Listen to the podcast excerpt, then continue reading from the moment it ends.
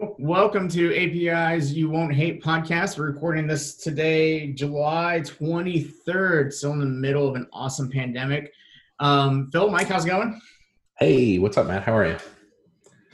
I am living my best quarantine life. How about you? Yes, still alive, still alive. Uh, every day feels the same, but Okay. I'm trying to stay positive and help people where I can, you know? And Phil, you almost got killed again. Yeah, well, which time? Um, today, on the way rushing for the podcast, I was running a little bit late, and I decided to jump on my girlfriend's uh, single speed um, Dutch bike. It's like a, one of those pedal pedal brakes, which I hate, um, and uh, going way too fast. Nearly crashed into a few people. A few people nearly crashed into me. Nearly dented a rather nice silver Lamborghini that shouldn't have been on that narrow road. Um, mostly because I, I forget how brakes work. You know, pedal brakes are hard but uh, made it here, and I'm excited to talk to you guys. Full of adrenaline. Yeah, it's been a bit since the Yeah, three of us have been you're on of together. all over the place with like your yeah. yeah. And meanwhile, Mike and I are still like it's it's like 8 a.m. here. We're still waking up. yeah. All right, so we have two uh, really fun topics we want to get to. Um, first is that we want to talk about uh, Stoplight and what all is going on there. They've uh, been pushing out some great updates with um, Studio um, as well as Spectral Prism, things like that. And I think there's some cool, fun things in the the workshop. Um, I finally got to play with Stoplight Studio. Um, we had a meeting with Phil, what two weeks ago, but it felt like three months ago, Yeah. something like that. Um, Time doesn't exist anymore. no, it doesn't. But I, I mean, Studio has just made our job so much easier, spanning um, three different countries full of teams. So, what what all is new going on there? So some of the new stuff, I think I mentioned on podcasts before that um, there's kind of there's, there's been a few different generations of Stoplight. There was uh, Stoplight Classic and then Stoplight Next, um, which is awkwardly the last version. Um, and now we've kind of got this new new um, ecosystem out, and we've been talking about the editor, which is Studio, and there's these few kind of floaty tools that we integrate with Studio, Spectral, and Prism. Um, but there's also this other concept uh, which we call platform, which is um, more of a like a, a software as a service, um, and it it's only been available for enterprise users so far. So it gives you all these really cool features like uh, a design library where you can create models and share them across different projects. Um, so people aren't kind of recreating users and companies and flights and all these like common models that you might want to use in your company in different places. Um, and a few other kind of features like that. And so for the longest time, they've been kind of um, hidden on the enterprise license and if you want to pay you know a whole bunch of money you can get that. But for the average user um, who is used to kind of paying more like 10 15 20 bucks for, for various different bits of you know software as a service there's been kind of a gap. So you've had lots of stuff for free in studio and there's been free documentation and free everything else. And we actually used to get people asking us all the time like where's the pricing page i'm like it's just free it, it, we- we're not hide, hiding the uh, pricing page it literally is just free um, but we've now released a bunch of new functionality with Stoplight platforms. So you can go to go to Stoplight and click on Getting Started at the top. You can um, select your own workspace, which makes things a bit nicer. You can, you know, all of your projects, which are usually Git repos, you can put all of your um, all of your projects together in this one workspace, and that could be for your team or for your entire company or whatever. Um, and you also get the uh, so you get the design library, and you also get the Explorer, which is pretty helpful. Um, problem I had at WeWork was, you know, there's 50 different APIs going on, and even when people started to write open API docs for them, some would document them on README.io, and some would put docs on Stoplight, and some would put docs somewhere else, and um, it gets kind of hard to find where everything is. But with the Explorer, you can have multiple APIs, multiple projects in there, and you can search for stuff. So you can search by like description or, or API name or like the description field for a single property and, and models and, and all that stuff will show up in the Explorer. So it, it gives you a lot of visibility into what people are, are building um, in various different parts of the company. So um, yeah, we've released a whole bunch of that stuff now. Pretty excited about it. It's been a long time coming. It's cool. I haven't had a chance to poke around with much of that, Phil, but I, I feel like I've had um, a, a roughly a million opportunities over the past month or so to recommend people check out Stoplight. Um, I, I feel like so so contrary to you, I live much more on the front end side of the world, um, Mm. and that's sort of where I tend to hover and and harass people on Twitter and whatnot. Um, but I've seen a lot of people talking about um, like creating stub APIs and consuming APIs. And actually, one of the things that's come up a few times over the past couple of weeks is, is JSON schema and how to consume it. Uh, and as you and I have seen before, there's a lot of confusion about what that is and what it means. Um, I, I, was going through and explaining to someone that it wasn't a, a JSON schema wasn't a schema of a database, uh, you know, and that oh, yeah. like it's, it's there's a lot of confusing nomenclature out there. But I think your the, the tools at Stoplight uh, build um, really need to get into the hands of these front end guys who benefit would benefit from them tremendously. Um, and it's cool to see a lot of the information going out lately. So I, have become one of your your biggest cheerleaders in terms of like just trying to get people to, to test yeah. it out and being able to say like, hey, go check out the pricing page. It is as good as it sounds. You know, right now that we actually have really one helpful. now. Yeah, yeah, yeah, yeah, definitely. Um, yeah, the mocking thing is definitely something I, I want more people to kind of get into. Um, I feel like there's this, or we might have talked about this on the podcast before. Like, interrupt me if we have, but I feel like there's this kind of awkward waterfall model that that um, where the kind of front end developers end up being thought of last, and so um, you know a bunch of requirements come in for we need an API that can do this. Um, and and whoever thought of that idea in the first place could come from you know front ends with requirement, could have come from other back end teams just deciding they wanted to make a new API that you know because monoliths are bad or whatever. But an API for some reason is being created and people just go and write a whole bunch of code and then maybe once a prototype is available they'll make that available to the consumers for a bit of feedback but that's usually after a month's worth of coding has been done um, or people waste time like creating these mocks themselves, but it's usually the back end people making those mocks. And yeah, so I've seen this yeah. kind of right. You, you've experienced that where people like create controllers with static arrays in there so that they can return yeah. this kind of static JSON, and that will just right. a lot of cocking. Well, that that's exactly what I'm seeing. Is it's the front end guys who are like saying, "I know I'm going to get something that looks like an address or whatever, a flight information, like you said before," and they'll go in and waste a ton of time trying to figure out how to mock that up and right. these are exactly the last people that should be doing it because that's like squarely a, a, away from where their expertise is. Their time is better right. spent doing designy front endy goodness, and instead they're writing test cases against APIs that don't yet exist that are like, oh no, you can really just go and click and drag this stuff in this interface yeah. and it'll do that for you. And yeah, I've seen that too. I mean, mocking the object doesn't look anything like they thought it was going to be once. We yes, yeah, yeah, it's pretty messed up. I mean, yeah, I've seen a lot of the back end teams doing that because you know a lot of the back end teams are like the the gatekeepers of all API things. They're like, here you go, I have blessed you with this JSON array. Do with it as you will, and they kind of don't really get that much feedback. And and a violent reaction to that, I feel like, has been the front end people saying, I am working on this application. I am going to create a mock my own self. I've seen, I, think yeah. it's called Mock It. It's one popular one. It looks really good. this mm-hmm. isn't an invalid use case, but I've seen a lot of front end teams that will go and create a bunch of mocks themselves using Mock It or JSON server or literally just creating random JSON files and saving them. And they'll say like, this is what I want. This is what my application needs. Please, can you make that into a backend? Or they'll go and make their own BFF, and, and that will act as a gateway between them. Um, and that again is a, lot of work being involved and potentially the front end team aren't the best ones to be doing that because one front end team might have one set of requirements and, and create an api that suits their needs perfectly but another team might have slightly different requirements. And while it's not always possible to make an api that works perfectly for every single client you often can make something an approximation that works pretty well for, for two of them instead of making two totally separate things. So um, I, I feel like a lot of the time, front end driven mocking has been done because the back end teams don't listen enough and yeah. creates a lot of churn because you know different teams will say i want this and then i want this and they're like wow you can have that and you kind of just have these different mocks replacing each other all the time and it's a bit silly but if you have this kind of design first approach where you're you're all involved. The back end people can do it, the front end people can do it. You can have conversations around these simple API designs by clicking a few buttons, and you get YAML as a result that you can take anywhere and put in any mock system you want. Um, then you can you're, you're wasting a lot less time, and you're able to have a conversation around a much more realistic thing. And once it's actually in Git, if someone changes it, then you know they did because it, it's on Git blame. Barry, why did you change that field? I needed that field. Why did you sneak that in there?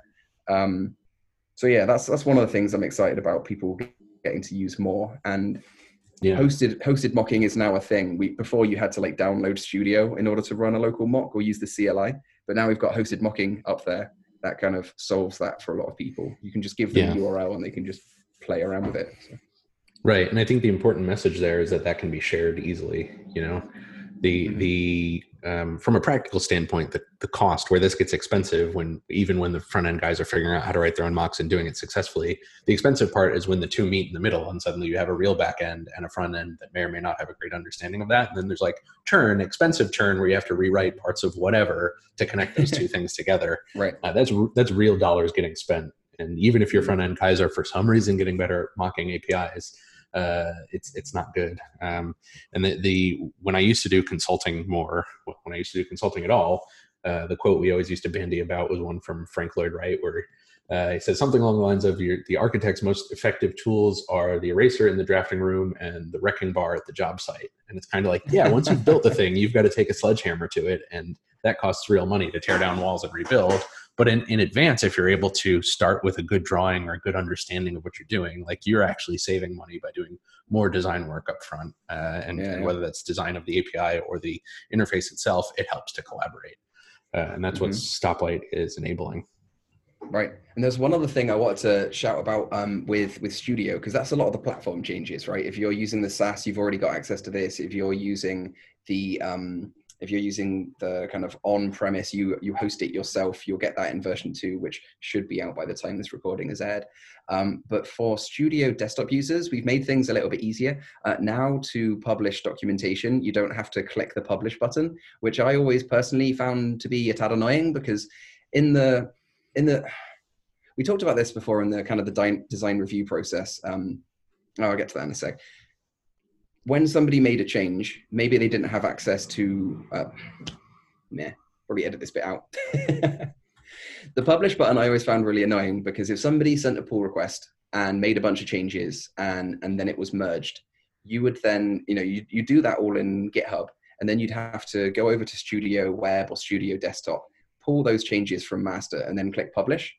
Um, you could set up a continuous integration. Uh, we'd give you this one command that you can run on, on CI and it would use the stoplight CLI to, to publish, but that's kind of an advanced move for some people. So uh, the, the new approach, when you set up a platform, if you're using the SaaS version, we have a bunch of integrations for um, GitHub, and uh, I think there's GitLab and Bitbucket, and you know you can do the enterprise versions and everything else.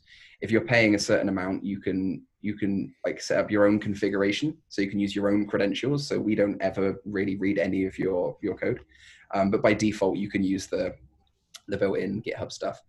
And um, when you auth- authenticate the application with Stoplight, we can uh, you can then start adding projects with like one click here and there and you have the choice of uh, adding webhooks, which means we get a little ping back from GitHub every single time a new branch is created or um, you know a new push has, has, happened or whatever commits emerged, and that means that we can automatically publish documentation.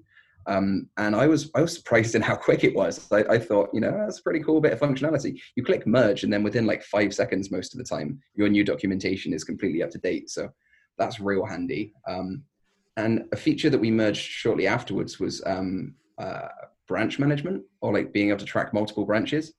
So once you've got that webhook stuff set up, you can, you know, your default branch, if that's main or um, something else, um, you know, that will publish. But again, if you pay a little bit extra money, you can set up uh, a main and a develop branch or if you're doing branch based uh, based versioning for your API, you might have like a v3 and a v4 branch, and you maintain those two separately. And you can you can track both of those, and you get a little drop down on the documentation screen, being like, do you want to look at v v3 or v4? Um, and that stuff is really handy. I, I I don't know of too many others that kind of support that that flexibility of being able to show off kind of the stable version and then like the develop version or the nightly build, so you can share those separately. You know. Yeah, I've, I've certainly encountered the mess that it can create when that doesn't exist. right. Man, that, that sounds really useful too. Like I ran into a problem with trying to manage branches and stoplights. So this whole stuff sounds really great coming out of pipeline. Yeah, I mean, we had some problems before with publish where like you click publish and wherever you are, that is now the case. So like if you're using some random branch, like some feature branch, and you click publish, great, you've just obliterated you know master and now you you have lies So it was nice and convenient to have that publish button right there. It worked really well when like you were the developer um, or you were the you know you were the team. Um, but as soon as you start getting into API design reviews, like we were chatting about in that other um, episode with Arnaud, um, that that stuff can get a bit annoying. So now what's nice is you can even have unpublished branches. So the analyzer will run on any branch uh, via webhooks, not just the ones that you set up to be tracked. So you can actually select an unpublished branch. So if you're working on a feature branch and you're adding a new endpoint or adding some new functionality, you can make a pull request and then add that kind of preview URL. I really want to just have that automatically happen, like uh, Netlify, right? Where you just like make a pull request and it goes, boom, check it out. That's coming. But um, you can copy and paste that in uh, manually and then um, people can kind of look around the actual documentation instead of looking around like YAML in a pull request. Um, so that that's really handy as well. I'm, I'm really excited about platform just because it gives us this great framework that we can start baking stuff in. Um, like having uh, spectral rule sets automatically applied to the entire workspace. You create a custom one and then just enforce it across your entire workspace. And people that don't even know about what those rules are are just like, oh shit, I better rename this to make it whatever camel case, or I better stop using HTTP basic right now because my computer told me to. So that's going to get real fun. Listen to the robots; they're smarter than you. exactly. Train the robots well. Yeah. Do your work. So hey, are there are there any other uh, upcoming features or things that you're excited about uh, that are that are coming around the pike? Oh, the shared style guides thing is cool. Um, I'm really looking forward to. So, Studio Desktop 2 doesn't have a lot of this workspace knowledge in it yet. Um, Studio 2 is just about to come out, and I'm really looking forward to hooking Studio Desktop up to your workspace so that you can, you know, open projects from your workspace and get that shared rule set and all that other stuff. Um, but yeah, I actually forgot what some of the upcoming things are. Wait for it. oh yeah, so creating pull requests from from Studio is something I'm looking forward to. Um, after having that conversation about API design reviews, I wrote the documentation for how to do design reviews in um, in Stoplight. And in, in version one, like the old SaaS and, and version one of desktop, it was like an eight step process. it was like do this and then create a branch and then publish it and then go and find it and then do this thing and do this thing. And now it's down to like six steps. And having that automatically posting a URL would make it down to five steps. But one of the steps is still like you've just published, you've just pushed this branch. Um, now, how do you create a pull request? You have to you know remember whether it's in github or bitbuckets it could be in any of them and then go and find it and then click the button and do all that. So i'm really looking forward to having when you click push it's like cool now do you want to make a pull request? And you never have to leave the studio experience. Um, and then theoretically people that don't have uh, github access because some of these people can just be generic users just signed up by email or signed in with ldap or saml um, theoretically you could have uh, like pull requests created by the application that you've authenticated as. Instead of being done by me it's being done by technical writer sarah who doesn't have a github account. Um, yeah. and that solves that problem. And and then after that of course um, kind of api design reviews where you can talk about the stuff. Instead of having to go and view that that pull request and look for that little github link you can just kind of look in platform and like discuss it right in there. So that stuff. That stuff I think will be pretty fun. But yeah, yeah, there's loads of stuff on the roadmap. If you go to roadmap.stoplight.io, we're trying to focus what we work on based on feedback from people. And so it could just be whatever I want, whatever Mark, the CEO, wants, right? It could just be whatever the team want. But it'd be much more interesting if people went and like commented and, and voted on things they wanted. Because um, so then we where, can build the best thing for everyone. For people to do that uh, roadmap.stoplight.io. I'll put a link in the footnotes. But yep. so yeah, if you have cool. features, like I was thinking, you know, a really cool kind of fun, almost like a microsite would be like random custom open API rule sets that we've come across in the wild. Yeah. To give people like an idea of like what are some like you have like your basic rules and then here's like rules that other teams have mm. used may or may not be a good idea. I think that'd be kind of an interesting yes. Kind of weekend. I really want to work on that. I've started putting some together. I've got an organization called uh, on GitHub. Uh, again, link in the show notes. But if you go on GitHub slash uh, Open API hyphen contrib, there's a repo called Style Guides where I've started to put together some different kind of different style guides for different things. There's the APIs you won't hate style guide, which is just going to be um, like you don't even need to read the book, just do what the do what the robots tell you, and you'll have a good API. Um, kind of putting myself out, out of money there, but um, that will give you a lot of opinionated rules about how to build a good API. And then there's other rule sets for like FHIR you know, F I H R, which is the something or other healthcare system, and that has a bunch of rules like this is you know this is non-compliant with that standard. And so i want to create a whole bunch of them and, and, make like a marketplace. They don't all need to be in this repo but seeing as they can be shared by npm modules they could be anywhere. But i'm just going to start off with a whole bunch in in that repo um, to get people kind of thinking about different different rule sets or looking at different rules they they could make. Because it, it, can get a little bit tricky to think beyond i guess this should be plural and this should be camel case and into really kind of zany stuff like um uh you need to have like a slash health endpoint and it should follow um this kind of rfc for for how to provide a health endpoint. Or um we noticed that in your example of an error um oh sorry we noticed that you had this like 200 response that had the word error in it. Is that maybe an error on a 200 code? Do you want to look into fixing that? And so you can you can really do some quite advanced stuff um, and it does involve a lot of json path hackery but you can see some of those examples to get started. No that's that's super cool. I mean that that stuff's useful especially that whole 200 okay with an error. I think that's pretty much a bane of everyone's existence at this point right outside of trying not to get sick um, one other thing i wanted to talk about real fast uh, open api wise is now that postman uh, the http testing tool is now a part of the open api initiative as well and yeah um, one cool thing I, I saw Kin, uh, who you might know as API Evangelist on Twitter or at Kin Lane, he, he runs both accounts. He's doing a, um, I think it's like a, a, an open office hours. I think every Friday morning at 8 a.m. Um, Pacific time. So I think that's UTC minus five or six currently, or no, minus four, five, six, seven, minus seven right now. Uh, but if you have questions about Open API, things like that, check it out. He's tweeting it. He'll tweet out about it every so often. Um, I plan on joining this Friday just to check it out, see how it goes. Um, but you know, like the more education that's out there, the more people are going to adopt open APIs or adopting the tools, um, whether it's Stopman or Postman, Stoplight, sorry, or Postman, things like that, um, which makes everyone's lives a little bit easier. So I just wanted to throw that out there. Um, yeah.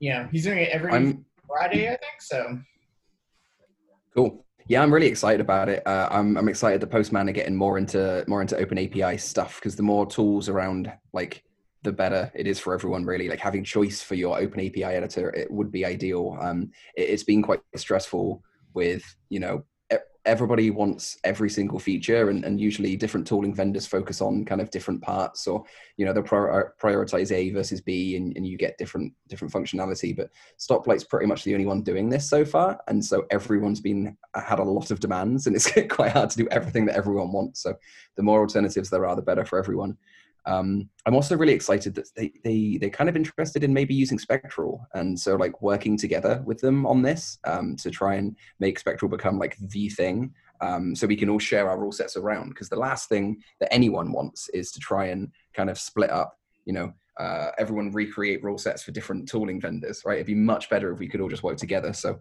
I think a lot of people might think that folks like Kin and myself uh, are like bitter rivals, but we're mates and we, have hung out and had loads of beers and we love chatting about stuff like this. So I, am really excited for the chance for us all to, to work together a whole bunch more and, and like better the API community instead of, you know, fighting or anything.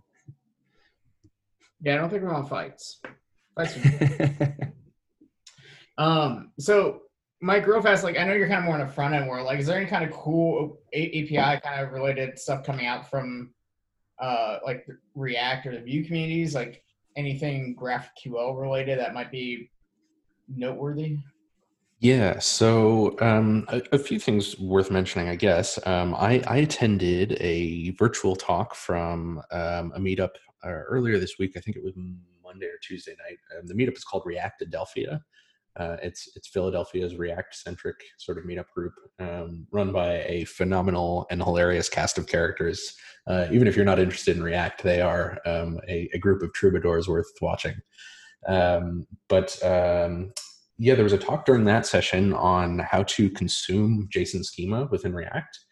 Uh, and so there's some interesting support coming out for JSON schema in, in React based projects, uh, which basically means that um, there's, I'll call it um, second party support for being able to consume a JSON schema description, description and then spit out React components in a way that React developers are familiar with. Uh, so even if they don't really understand what the schema is, they can understand that like, hey, when when we need a date based input, this thing is going to render and, and, do all that stuff. Um, that's really cool to see. Uh, there's also a very interesting product that some friends of mine work on uh, at a company called TakeShape, um, where they're building a, uh, a product called Mesh, which takes um, basically it becomes a provider for Gatsby sites. So it's it's a aggregator of APIs that gives a Gatsby friendly read only um, uh, GraphQL endpoint for any number of uh, APIs that you consume. So if on your Gatsby site you have some need to consume a dozen APIs or even just a, a handful of things, um, they can do that for you without you having to figure out how to wrangle all this stuff into something that's static site generator friendly. Uh, of course, that doesn't shut off your ability to just consume the endpo- endpoint dynamically if you need that as well. But uh, in the sake of being efficient and creating SEO friendly stuff, it's it's really nice and easy to use. Um, beyond that, I, I, nothing really comes to to the front of mind. But I will say that it does seem like uh, from from my own observation of the community, there's a lot more um, React developers who are starting to talk about like uh, thinking about API side of things, and and there seems to be a general frustration with one of the downfalls of React uh, is that you tend to create like a state that lives only in your front end application that really probably should just be the state of the database.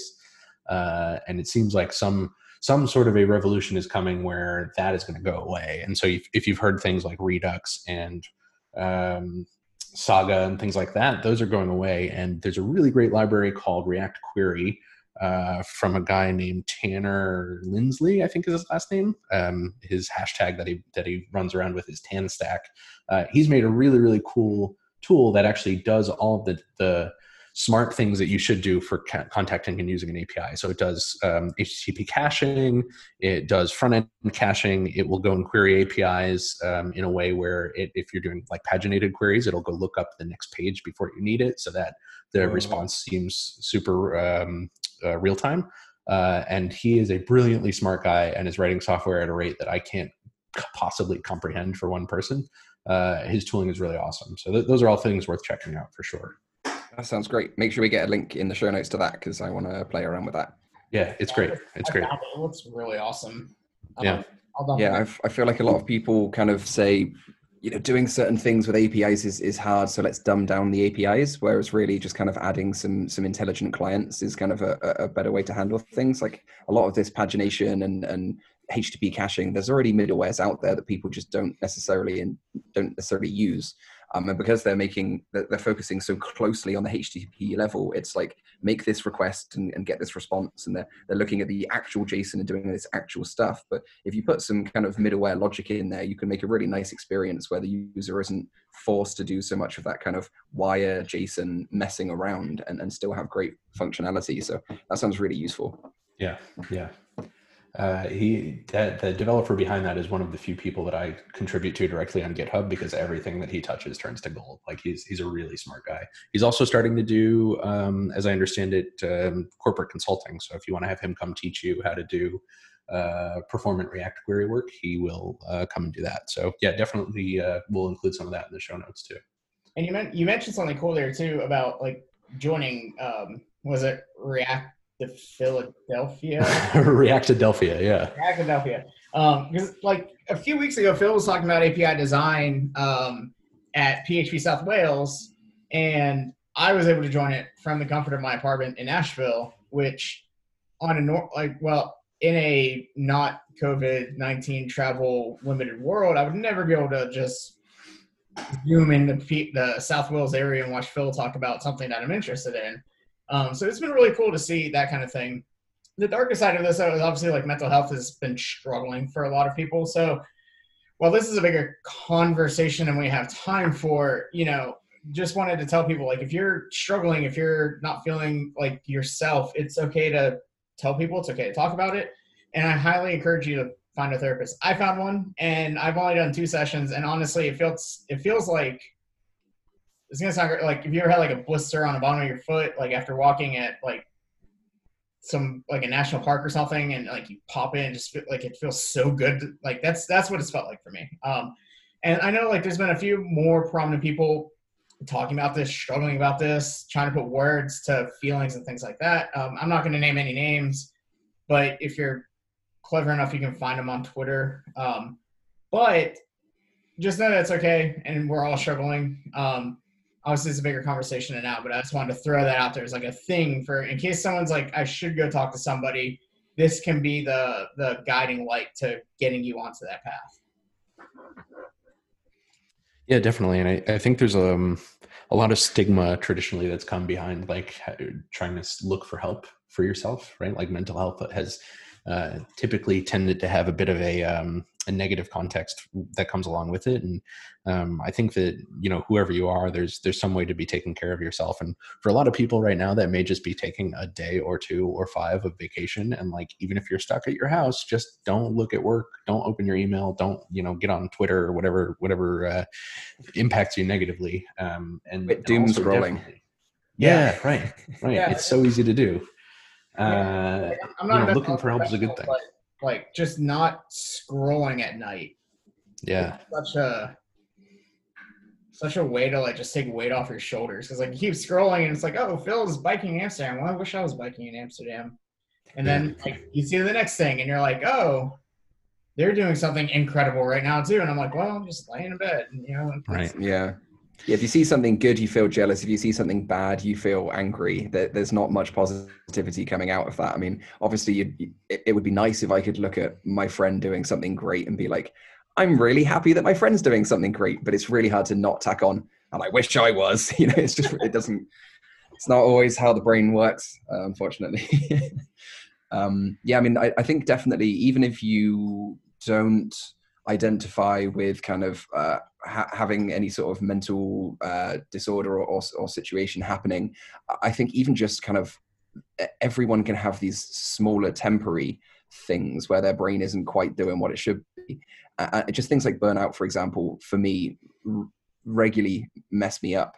Um, so I've never been diagnosed as anything, but I, I feel like incredibly depressed not necessarily depressed but just really really like sad and shitty when uh, when i was at WeWork like i complained about this a lot but for for like a year and a half or, or for like the, the last six months specifically i was just like angry and bitter and just really frustrated and really stressed and just like lashing out at random people on twitter and just shouting at people for no reason and just being miserable um, and finding someone to talk to about that really helped me out um, and i think i used one of those online apps uh, and and it, there shouldn't be any stigma about seeking help. You know, um, if you have really good friends that you can talk to, then maybe maybe that can do it. But a lot of us, unfortunately, have friends that you know, well, aren't experts, obviously, but also are kind of dick sometimes when you talk about that stuff. They they will give you um, some some friends can give you shitty feedback if you try and talk about like I feel sad. I'd be like, soldier on and all that kind of chin up nonsense. So yeah. if your friends aren't very supportive or understanding of those sort of situations, then finding someone who is an expert and isn't like that is the best thing to do. And yeah. it's also just like kind of like weird to, for people to like receive this kind of information because no one really knows what to do with it. It's if I if I tell someone I'm depressed, they're gonna kind of be like, well, okay, I don't really know what to do there, but you know, so like we have to normalize all that kind of stuff. But it's yeah. just like you know Phil's efforts with um, going carbon neutral is not going to be an overnight thing. This is not going to be an overnight thing too, but it's good to get the conversation started. Yeah, I, I think there's um, a feeling that often you know what's best for yourself, and a lot of the times you may right like you'll, you'll probably know what makes you feel your feel better uh, for yourself better than say your friend your girlfriend your significant other may um, but oftentimes when you're really in the, the, depths of things and even when you're not when you don't realize it is is when you need help from someone who's professional um, and and there are people who are trained in this uh, who are way better at it than uh, than than you might realize. It's definitely worth um, worth looking into and worth giving a shot. And and also, I'll say uh, giving it a shot more than once. Uh, a lot of a lot of getting good help is finding um, someone to talk to who works for you. So you know, if if you have a couple of meetings with someone, you decide they're not right for you. It's it's definitely like a go seek a second opinion as a normal course of action. Um, you got to find someone who's who's able to help you, and and um, it's it's a completely normal behavior and, and definitely a good thing to do. Definitely, and I think people are gonna appreciate us even just starting to talk this up. But um, Mike, I know you got a meeting to go to. Zoom's yelling at me, so I think we're gonna wrap this one up. I think uh, it was great talking to you guys. Phil, try not to die in between now and the next one. Great. I can't make any promises. My fixie doesn't have a saddle on it right now, and I've been cycling it flip flops, so something's gonna go wrong at some point. Had a boy. There you go. Real fast, if you want to get in on the Phil death pool, just send me a tweet and I'll send you the spreadsheet. Thanks, guys. All right, take it easy, See guys. ya.